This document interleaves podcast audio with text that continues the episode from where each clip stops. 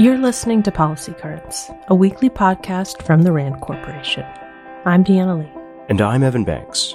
Every Friday, we bring you new insights from RAND's latest research and commentary. It's November 4th.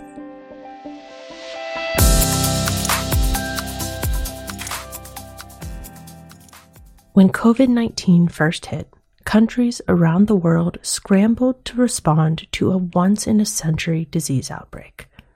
And although the pandemic continues today, it's not too early to reflect on lessons that can help the US and other nations better prepare for future public health crises. In a new paper, RAND researchers offer analysis and recommendations on a wide range of topics. They discuss the challenge of warning about major disease outbreaks, lessons from the decisions that China made early in the pandemic, the role and responsibilities of the World Health Organization and potential opportunities for reform, the risks of conducting complex scientific research with dangerous biological materials, prioritizing biosecurity and biosafety in research laboratories, increasing stockpiles of medical supplies and ensuring access to them, and the need to increase U.S. public support for vaccine globalism. The authors emphasize that, in the future, U.S. strategy must rely on science based guidance that is communicated effectively and that counters misinformation, a serious problem that made the COVID 19 pandemic even worse. Without such a strategy, the nation's response to the next pandemic may falter once again. President Joe Biden has said that the U.S. is committed to a negotiated end to the war in Ukraine. But according to RAND experts, few, if any, steps have been taken to create a diplomatic process that could produce such an outcome. Instead, the U.S. seems committed to continuing its current approach of helping Ukraine recapture as much territory as possible without provoking a wider war. It's important to note that our researchers say it would be premature to push for any particular deal or even for direct negotiations with the Kremlin today. But by laying the groundwork for these negotiations now, the US, together with its Ukrainian partners and its allies, could help chart a path toward ending the war. What exactly does laying the groundwork look like? Well, the US can do more to create the conditions for eventual negotiations to succeed. For instance, Washington could begin discussions with its allies in Ukraine about the need for all parties to demonstrate openness to the prospect of eventual talks, and to moderate public expectations of a decisive victory. The U.S. can also make clear that a negotiated settlement would not be an act of capitulation on Russia's part.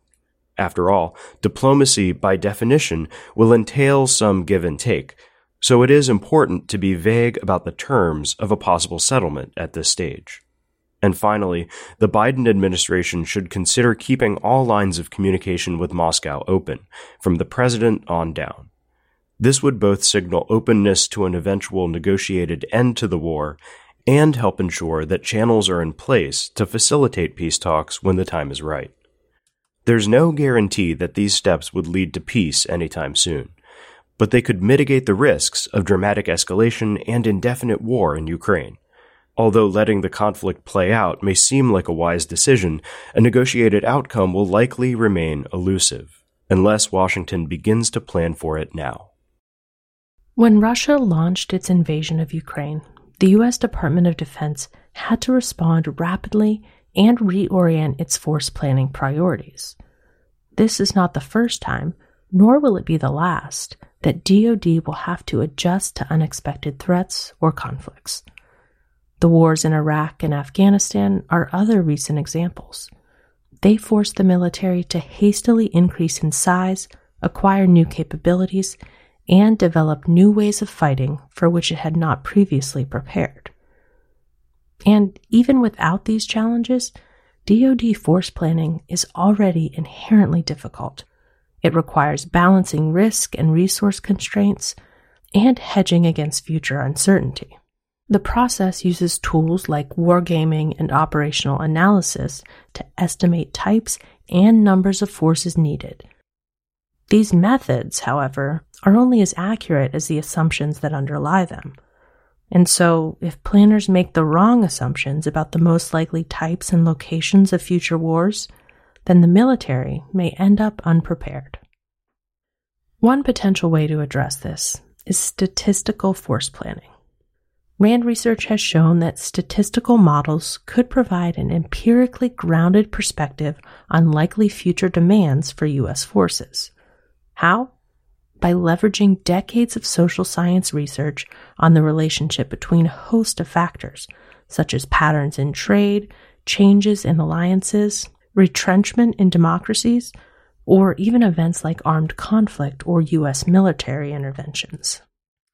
Importantly, the goal of these models is less to produce precise forecasts than to identify early warning signs and to reveal information about the range of possible futures that policymakers might face. Want to see how some of these scenarios might play out? RAND researchers developed a free interactive tool that lets you create your own. You can find it on RAND.org. The conflict in Ukraine offers a wide range of lessons about potential Chinese aggression against Taiwan. Some relate to strategy and logistics, some relate to the use of information, and some relate to the tactical fight. Here are a few examples. To start, consider the scale of U.S. military aid pledged to Ukraine. Estimates range from $17 billion to $25 billion since the full scale Russian invasion began. This is much more security assistance than the US is even contemplating for Taiwan. Second, while Taiwan's military budget is more than double Ukraine's, Ukraine has had eight years of fighting its adversary, which has helped it to build a capable military force. Taiwan, on the other hand, is much less prepared for the type of challenges that China could pose. And third, Taiwan is a small island country that does not share borders with US allies. This makes it difficult for the West to supply the same amount of arms, humanitarian aid, and other assistance that has been supplied to Ukraine, which is accessible by many land routes across Europe. Not all of these lessons will necessarily help to prepare for Chinese aggression in Taiwan, says RAND's Michael Spirtas. But they do make one thing clear. It would be a mistake to underestimate the difficulty of defending Taiwan. That's why the US may want to, quote, plan now with urgency and devote significant resources and organizational focus to the problem, he says. Spirtas notes that this will be challenging, as it is typically much easier to motivate partners and government departments during a crisis than during peacetime. And while the conflict in Ukraine shows how the US and its allies can act during a crisis, there isn't likely to be the same opportunity in Taiwan. It's estimated that at least 1,000 people in the US die in law enforcement custody each year. But there's a lack of comprehensive data on these deaths. National statistics are difficult to come by because of the different definitions used to categorize a death in law enforcement custody. Some definitions, for example, include only deaths caused by an officer involved shooting, while others include all manners of death that occur while the person's freedom to leave is restricted by law enforcement, including deaths that happen in prisons or jails. RAND recently convened a panel of criminal justice experts to better understand this issue. The experts agreed that comprehensive national data collection is essential. But creating that system for data collection would certainly present challenges. For example, it would require law enforcement agencies to report zero deaths when no such deaths occur. This could prove burdensome and resource intensive to capture relatively rare fatal events.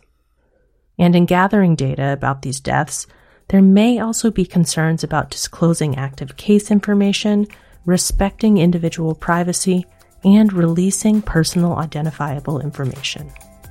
Despite these challenges, robust data collection is critical to support strategies that reduce law enforcement related deaths, promote public safety, and build trust within communities.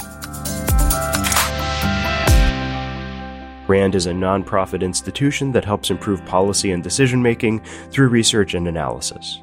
For more on today's episode, check the show notes at rand.org slash podcast. We'll see you next week.